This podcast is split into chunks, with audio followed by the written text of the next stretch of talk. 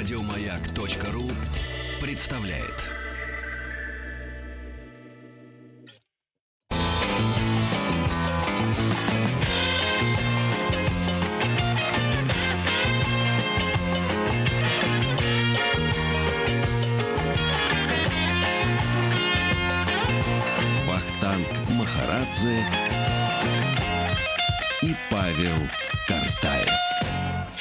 Добрый день. Сегодня в рубрике «Микромир» мы будем внимательно заглядывать в глаз.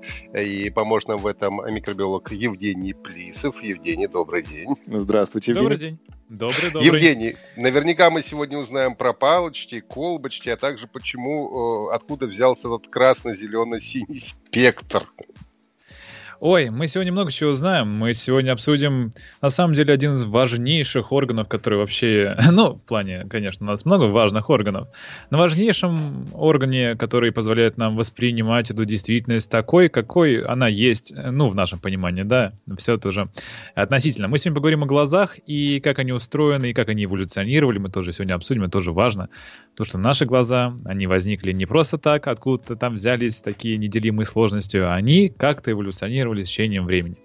Ну, давайте обсудим, да, значит, э, глаза наши замечательные. Это парный орган, э, не секрет, да, почему парный и зачем нам это нужно. Это позволяет Стерео. нам... Э, стерео, да, позволяет нам воспринимать бин, э, бинокулярные изображения, это важно.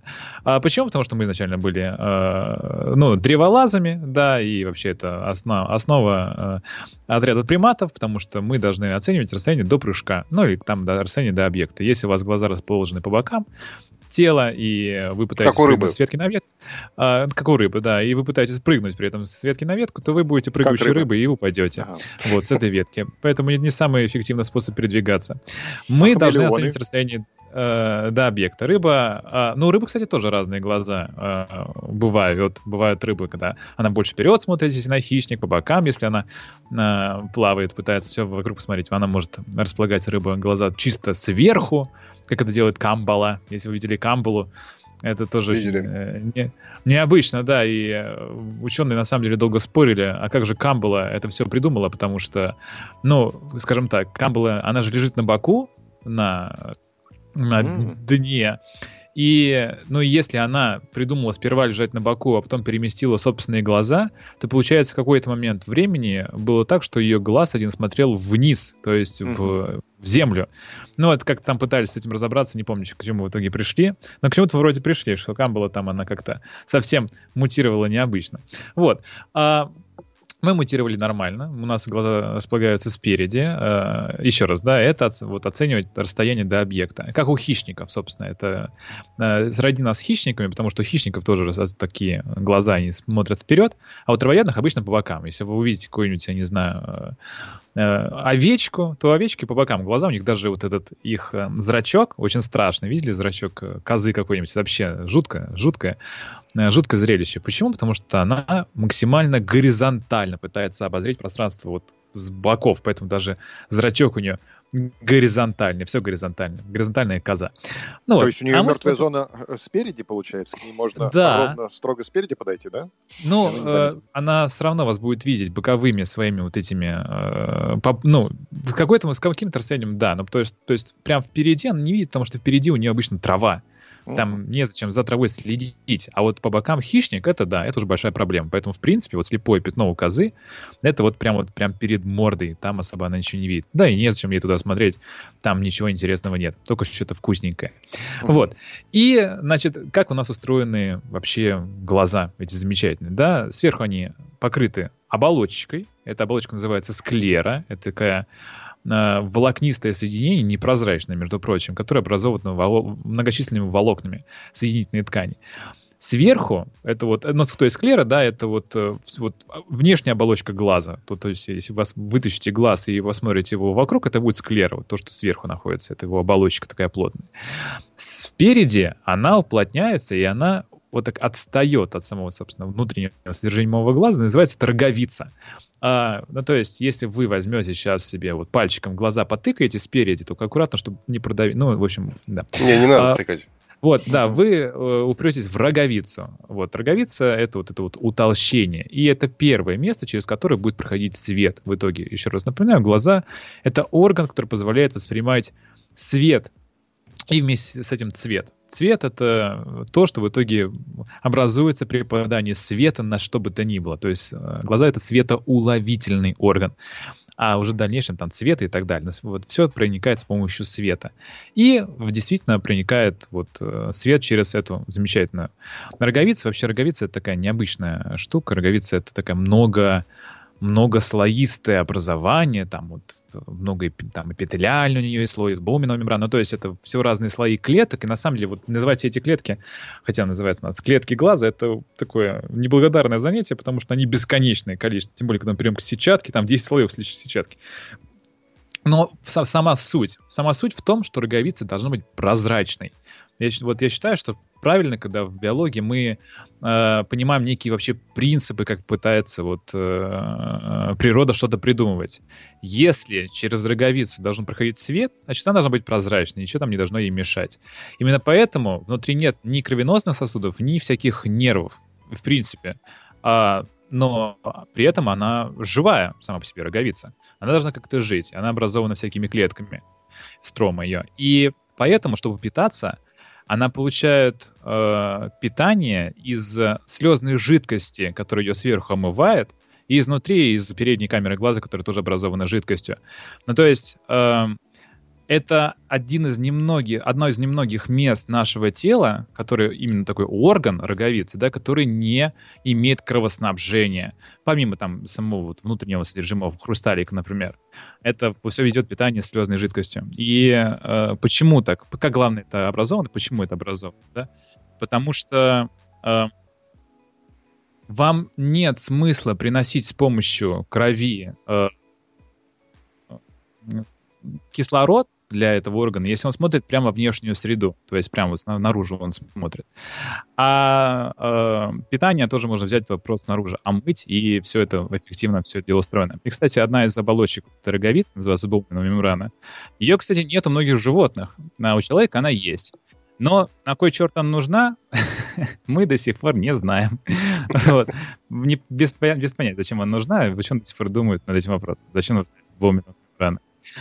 И э, бывает так, не могу тоже этого не коснуться, что эта роговица мутнеет, и вот это вот э, помутнение роговицы э, называется бельмо на глазу. Просто я бывает там обсуждаю с кем-то, помутнение роговицы, говорят, сразу катаракта, глауком, но это разные вещи, это всякие другие вещи. А именно бельмо на глаз бывает у человека, и в таком случае на роговицу меняют так, мне кажется, Евгений начал пропадать у нас немножко. Да, предлагаю да, перегрузить Евгения. Да, давайте, Евгений, мы вас перегрузим немножко. А я тем временем подготовлю, пока Евгений перегружается, подготовлю для него несколько вопросов. А, первый вопрос это все-таки о ночном видении, да, поскольку человек, ну, не очень хорошо видит в темноте, а при этом те же кошки и другие животные прекрасно с этим справляются. Где это светочувствительность, значит, ну, светочувствительность у нас ниже, чем у кошек. Ну вот за счет чего это получается? И э, второй вопрос. Э, я э, читал о том, что некоторые животные, ну на самом деле многие животные, они могут сами воз, э, э, э, они могут сами регенерировать сетчатку своего глаза, а человек почему-то не может это делать. Почему так происходит? Евгений? Так, Потому так, что так, у нас секунду, есть клиника Федорова. Так, да, я, я, я, я, значит, пока переподключа... переподключался, два вопроса. Во-первых, почему а? мы не очень хорошо видим в темноте, а животные типа кошек видят? А во-вторых, так. почему некоторые животные могут свою сетчатку в глаза регенерировать, а человек не может? Иннервирует собственную сетчатку глаза? Регенерировать. Ну, Еще как бы восстанавливать что некоторые животные могут восстанавливать сетчатку глаза. Она у них восстанавливается, а, а у человека ну, нет. Друзья, некоторые животные могут восстанавливать сетчатку глаза, но это все некоторые всегда связано с такими изначальными регенеративными способностями животного в принципе, так-то само по себе. Да, некоторые животные могут себе глаза ново отращивать, мы об этом сегодня поговорим. То есть были, значит, глаза, их можно просто менять как перчатки. Так, например, делают всякие морские гребешки. Вот, кстати, мы не задумываемся никогда, всякие вот эти двустворчатые моллюски, которые лежат там на дне океана. Вот он вроде такой двустворчатый, противный, простой, а на самом деле он глазами покрыт. там какого-нибудь морского гребешка до сотни глаз, которые вас видят. Ну, немножко, конечно, их тоже не видят, а они вас видят. То же самое, кстати, у медуз. Вы что думаете, у, медузов не, у медуз нет глаз? У медузы есть глаза, очень много Откуда? глаз, она вас видит. Где? Правда, сблизи, но при этом мутно, но медуза вас может видеть. У нее даже два типа глаз, которые хорошо видят, которые плохо видят. Поэтому, когда медуза мимо вас проплывает, она может вам немножко подмигнуть. Но если вы правда Ага. это заметите, скорее всего, это уже у вас э, проблема, а не у медуз. Придется Так вот, жениться на смотрите. медузе. Э, Да, а второй был вопрос по то, что, значит, в темноте. Вот мы когда перейдем до внутреннего строения глаза, я обязательно объясню, почему, например, э, кошки хорошо видят в темноте, а мы не очень хорошо видим в темноте. Это связано с э, строением сетчатки, а еще специальным слоем у кошек, который светится. А про Да, третий а- глаз будет сегодня, Евгений? Про третий глаз. Что? Про Третий, третий, третий глаз. глаз, да. Где третий Ну, глаз? э, если успеем, мы поговорим и про четвертый. Ну, смотря как считать. Как считать. Вот. И мы вот по поводу роговицы, завершая с роговицей, которая, вот мы помните, да, спереди находится, она, э, если я, она, она повреждается, называется бельмо на глазу, а такое бывает, там вот мутнеет, вот, ее пересаживают, например, и э, пересаживают ее от, собственно, людей, которым она уже не нужна. Это такой вот механизм есть. Прям берут ее пришивают э, нитками, э, можно найти в интернете, вот пересадка роговицы, нитками пришивают, а потом все эти нитки снимают, и она прям срастается. И это считается идеальный орган для пересадки, потому что там нету крови, нету крови, нет э, вот кровеносных иммунных клеток, а если нет иммунных клеток, нет иммунного отторжения. Вот, там чисто вот э, соединительная ткань, поэтому хоп, и это идеальный орган для пересадки. Вы будете смотреть на мир немножко чужими глазами. Вот, ну поехали дальше. Значит, мы вот идем по некому пути света. Вот он свет, он падает наш, в наш глаз, он прошел через, значит, первый вот орган, который принимает свет, всё через роговицу. Дальше он попадает в переднюю камеру глаза. Это вот просто такое желе, такая э, желешка, которая омывает изнутри э, роговицу и снаружи омывает хрусталик. Ну, то есть, когда мы говорим о всяких повышениях внутриглазного давления, например, то, что называется глаукомой, это всякие дисбалансы в наполнении вот этой вот камеры глаза и отсасывание обратно жидкости. То есть, поскольку все это дело должно питаться, э, питаться, да, и хрусталики там все клетки должны питаться, и внутри а роговицы все должно питаться, а все дело омывает снаружи, то есть снаружи слез, слезной жидкостью, а изнутри вот этой камеры глаза.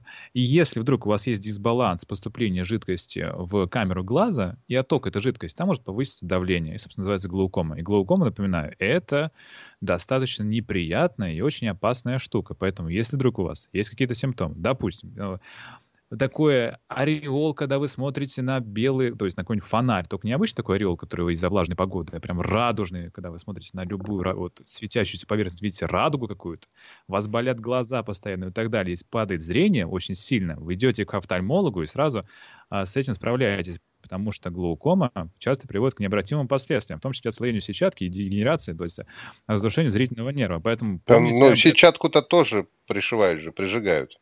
Да, прижигают, но когда глаукома, там э, из-за повышенного давления, из-за вот дисбаланса питания из- внутри глаза, там идет буквально атрофия зрительного нерва, то есть э, отмирают нервные клетки, а нервные клетки мы не умеем восстанавливать. Мы можем обратно пришить сетчатку, если она отслоилась, а вот нервные клетки заново восстановить не можем. Поэтому, если вдруг у вас есть такие вот проблемы, надо всегда обратиться к специалисту. Ну вот, ну, э, свет тем временем прошел у нас через роговицу, через переднюю камеру глаза. Он попадает на хрусталик и в хрусталик. Хрусталик, друзья, напоминаю, это такая линза. Линза, которая позволяет нам фокусировать изображение. То есть, когда вы смотрите на а, какой-либо объект, вы должны вот близко или далеко, это изображение должно правильно сфокусироваться у вас на сетчатке, то есть на вот этом фоторецепторном, вот фоторецепторной части глаза. Чтобы она правильно сфокусировалась, у вас должна быть линза, которая позволяет это сделать. Эта линза, собственно, тот самый хрусталик. И хрусталик, он из себя представляет м, ну, образование из клеток, которые наполнены а, белками, которые называются кристаллины. И это на самом деле очень необычно, потому что, то есть эволюция, она специально вот взяла, придумала клетки, наполнила их, наполнила, наполнила их прозрачным содержимым, все сделано, вот мы в итоге называем кристаллинами. И на самом деле, откуда э, они появились, у нас тоже там много есть э, предположений, да, вообще откуда эти белки э, вообще возникли, потому что, ну откуда, откуда? Потому что целый класс белков, и они здесь у разных животных, они выполняют абсолютно разные функции, причем все эти функции, они обычно преломление света. И изначально, скорее всего, их предшественники этих белков, они участвовали, простите, в переработке алкоголя или вырабатывались во время стресса. Вот, ну то есть раньше какой-то белок, он участвовал в переработке эндогенного алкоголя, скорее всего, который возникал у какого-то животного, а потом поскольку он был прозрачным, быстро эволюция перекочевала в глаз, работай там, там тебе больше будет функций, подумала эволюция. Вот, и, кстати, кстати, напоминаю, да, что вот еще раз, хрусталик, он меняет свою эластичность, он мягкий, то есть он назван хрусталиком не потому, что он твердый, как хрусталь, то есть он не минеральное образование, а потому что он прозрачный, как хрусталь. Но при этом, кстати, не, не всегда так в природе. Есть в природе организмы, у которых хрусталик твердый, вот, и... Ну, то есть они... получается, что когда мы фокусируемся на каком-то объекте, объекте, хрусталик, он, значит, как-то выгибается, да, а потом выгибается в обратную сторону. Да, он, он не выгибается, просто он крепится к специальным мышцам, и вообще называется ресни, рес, рес, ресничный слой. Ну, в общем, там есть такое образование, которое, кстати, вырабатывает ту самую жидкость в камере глаза, которое может его натянуть, то есть он станет более плоским, да, э, либо отпустить его, и он обратно вернется в свое такое э, выпуклое состояние. То есть он как бы не выгибается, да, а он растягивается или, наоборот, превращается вот обратно в такую а, овальную конструкцию. Примерно так. Ну, то есть он меняет свою такую эластичность. И, кстати, тоже маленький нюанс, чтобы, э, я забыл просто об этом упомянуть, чтобы свет попал в хрусталик, он должен пройти тоже через очень важный объект в вашем глазе, называется зрачок. И э, напоминаю, что, в принципе, зрачок — это... Это дырка в глазу. Поэтому, если вдруг... Я просто видел такие вопросы на таких викторинах, меня все очень смешило. Эм, если вы видите вопрос на викторине, не знаю, сколько весит зрачок, и там вариант ответа, там такой-то вариант, такой-то, и там на отвечайте ноль, это дырка в глазу, это буквально диафрагма у фотоаппарата, который вот может открываться и закрываться, и менять вот это вот поток света, который может проникать в глаз. И это важно, потому что если вы смотрите на яркий объект, вам нужно только вот малая порция света, которая должна попасть вам на сетчатку. А если смотрите на темный объект или в темноте, вы должны максимально расширить тот самый зрачок и спокойненько э, смотреть и улавливать больше света. То есть вы должны контролировать поток света на сетчатку. Это тоже важно. И бывают всякие э, вещества, которые могут это, на это влиять. Например, если вы приходите к офтальмологу, специалисту, вам капает специальные вещества, которые позволяют расширить вам зрачок, спокойно посмотреть внутри вот это э, глазное дно, и там как устроена ваша сетчатка, кровеносный, ну и так далее. И то есть потом будете долго, правда, ходить такие, необычно.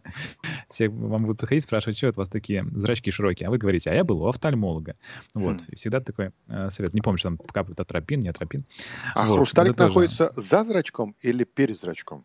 Нет, э, то есть еще раз, да, э, хрусталик, он за зрачком. Ну, то есть, uh-huh. как идет свет? Он идет через э, э, роговицу, он идет даже через uh-huh. вот этот вот сужающийся и расширяющийся зрачок, попадает в хрусталик, и дальше пытается фокусироваться на ну, сетчатке. То есть пока вот мы только три вот этапа движения света э, обозрели. То есть сперва роговица, потом зрачок меняющийся, потом хрусталик, который тоже вот меняет свое натяжение, чтобы в итоге э, попал правильно свет. И, кстати, вокруг э, зрачка есть замечательная радужка, которая, кстати, определяет цвет наших глаз.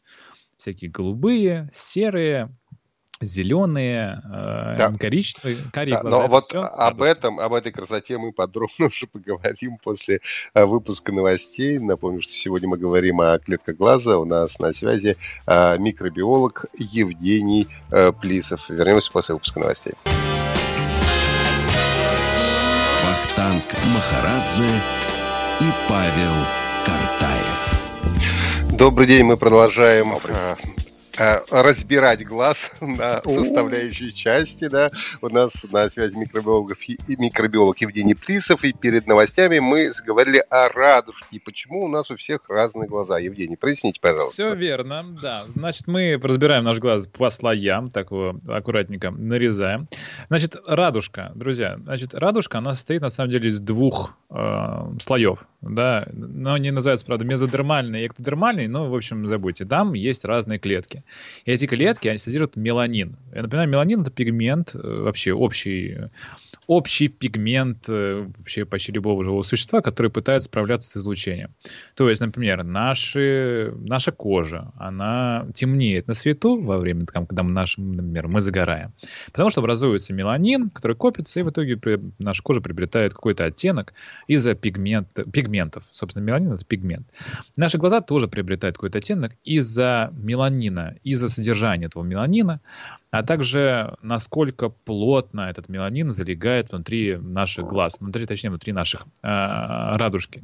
радужки. И причем там, как забавно, знаете, например, голубой глаз, это э, там и не из-за того у нас голубые глаза, что там есть какие-нибудь пигменты, там синие пигменты или голубые пигменты.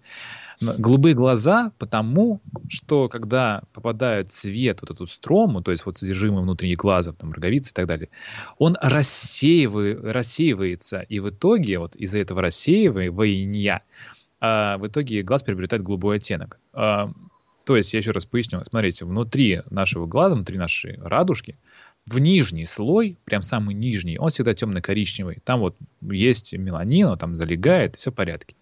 А вот что будет Э, более в верхнем слое, да, мезодермально, от этого все зависит ваш цвет глаз.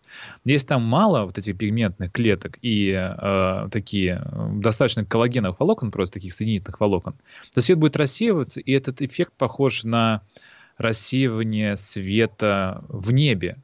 То есть, когда вы видите э, голуб, там, синее небо, там же синее небо не потому, что там есть синий пигмент, то есть кто-то покрасил небо в синий цвет, синей краской, а потому что свет рассеивается так, в итоге приобретает небо синий оттенок. То же самое с людьми, у которых голубые глаза. Там просто свет рассеивается, как в небесах. Вот. То же самое с голубым цветом, то есть голубые глаза, они просто там менее, э, еще менее плотно образованы коллагеновые волокна, меньше рассеивается свет, и они более светлые и э, прям красиво. То есть, получается, голубые глаза — это просто реально отражение неба. Ну, то есть, э, то же самое, что и в небесах происходит. А в зеленых глазах свет рассеивается как в лугах?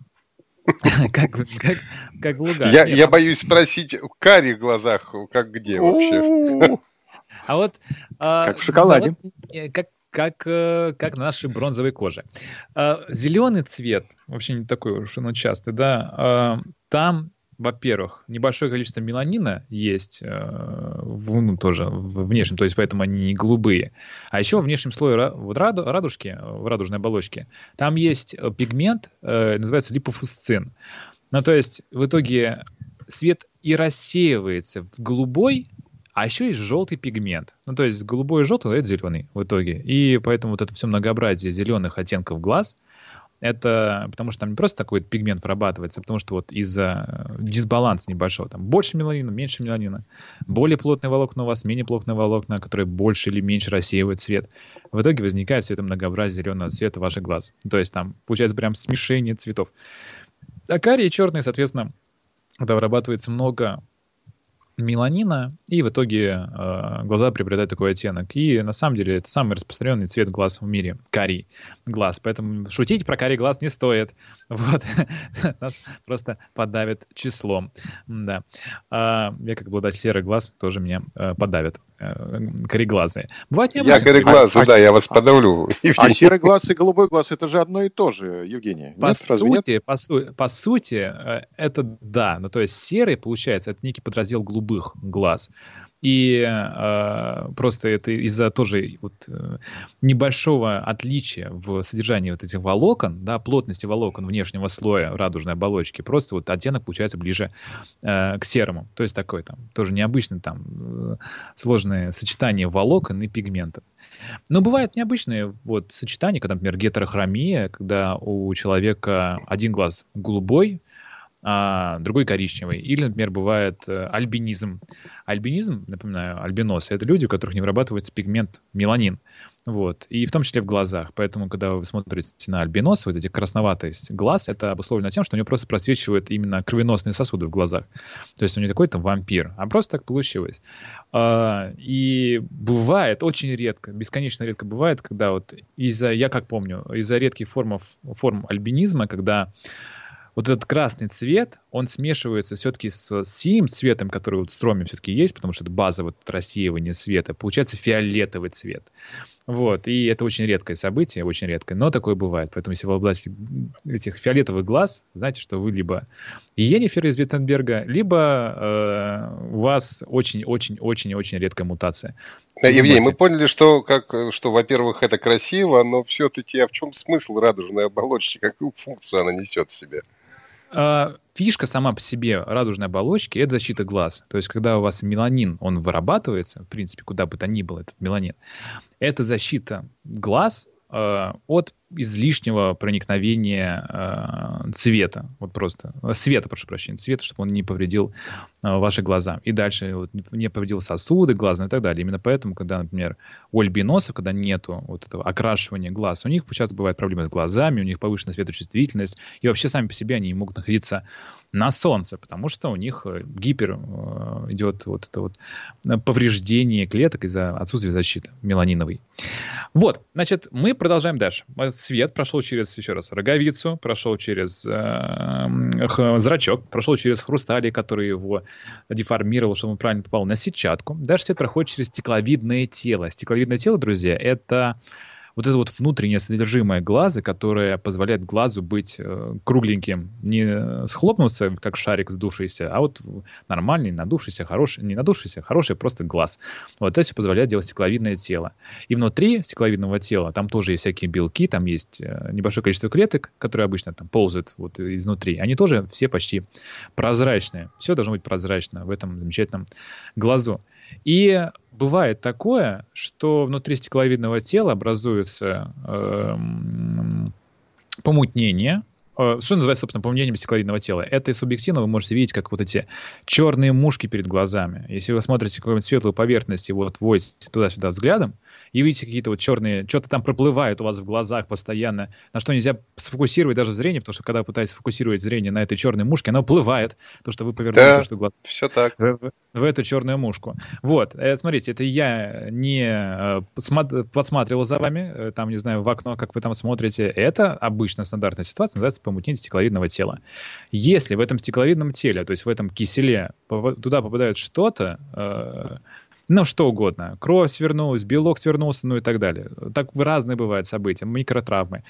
Это что-то там остается навечно, обычно. Поэтому, э, если вдруг вы видите такие штуки, знаете, ну, да, обычно это вариация нормы, потому что стекловидное тело почти никого не бывает абсолютно прозрачным. Если вас это смущает, можете обратиться к специалисту, и вам скажут, что с этим ничего нельзя сделать. Но э, либо там предложат вам лазером попробовать все это погасить, но это такая плюс-минус э, еще, по-моему, как я помню, не очень безопасная процедура, поэтому просто нужно к этому привыкнуть. И, кстати, наши глаза и привыкают, наш мозг привыкает, он не обращает просто на это внимания. Верно, мы же обычно не обращаем, не обращаем на это внимания, пока вот прям совсем не все э, начнет нам мешать. И, кстати, вот маленький нюанс, когда э, изображение проходит через хрусталик, оно переворачивается. Это вот как, собственно, происходит, например, в камере обскура. Ну, то есть, когда вы смотрите... И в фотоаппарате то же самое. Когда падает изображение через вот зрачок, оно будет перевернутое в итоге. И уже перевернутым падает на сетчатку, то есть на рецепторный слой. И уже мозг наш, наше это изображение переворачивает обратно, и вы видите изображение нормальным.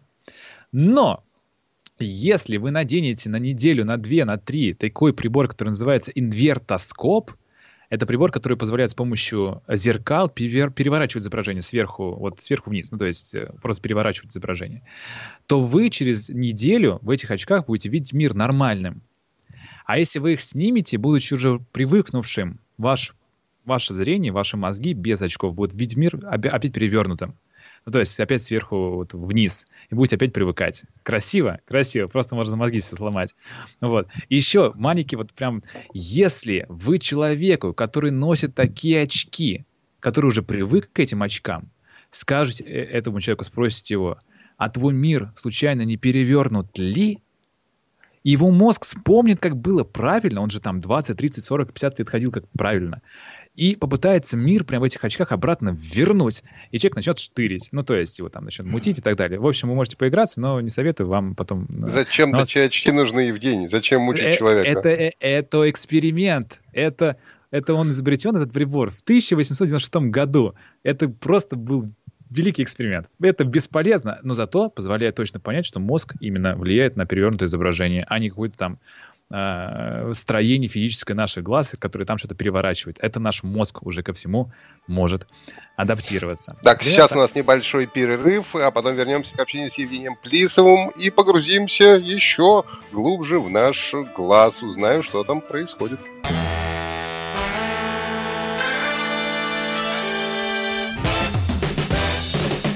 Вахтанг Махарадзе и Павел Картаев.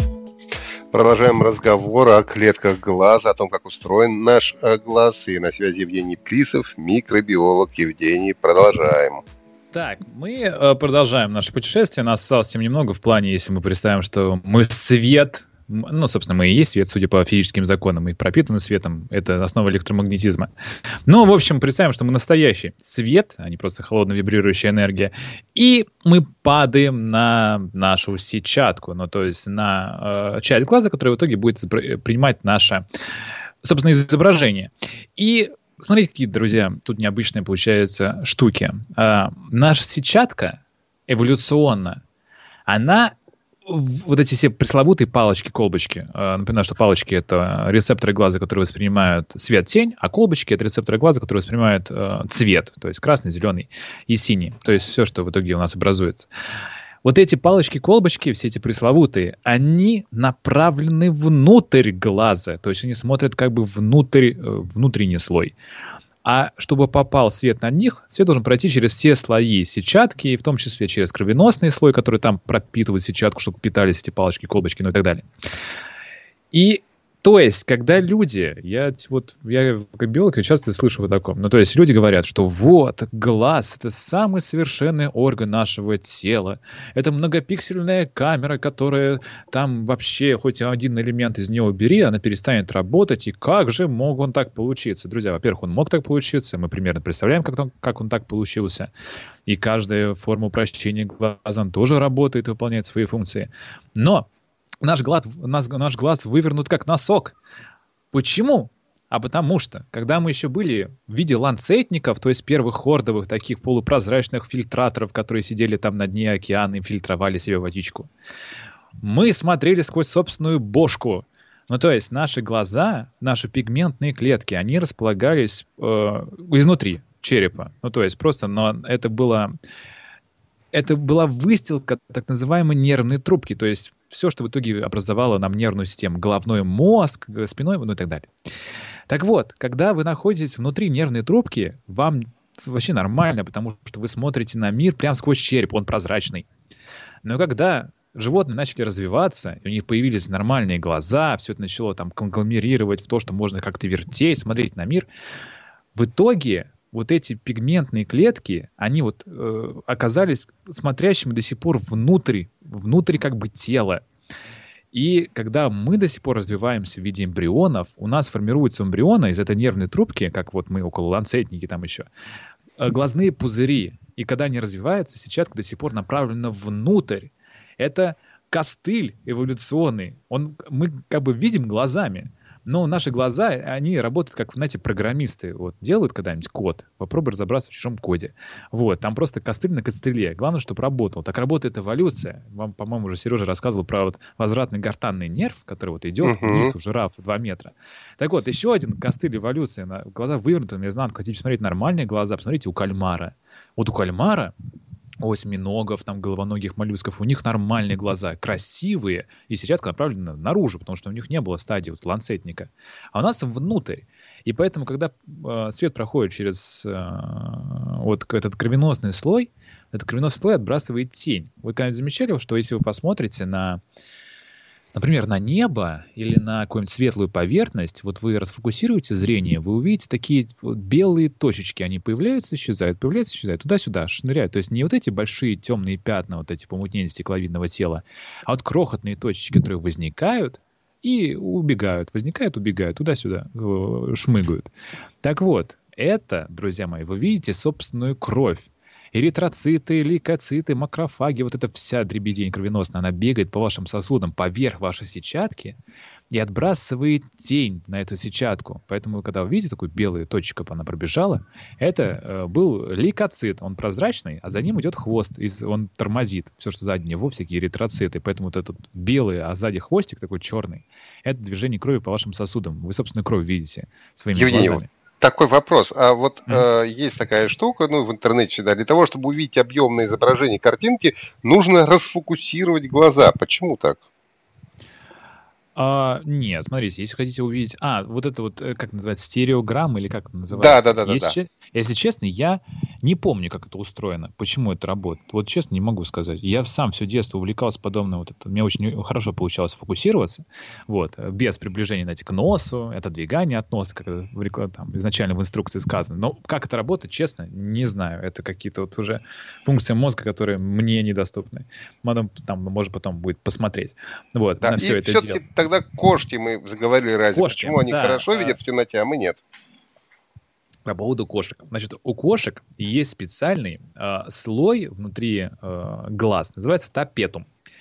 Значит, что такое тапетум? Э, поскольку кошке нужно видеть в темноте, это ночной хищник, у нее есть вот внутри, по-моему, кровеносного слоя, который располагается, именно вот основной кровеносный слой, который располагается еще сзади э, сетчатки, там есть слой таких полупрозрачных клеток, которые выполняют роль, э, похожую на, на роль э, зеркала в зеркальном телескопе.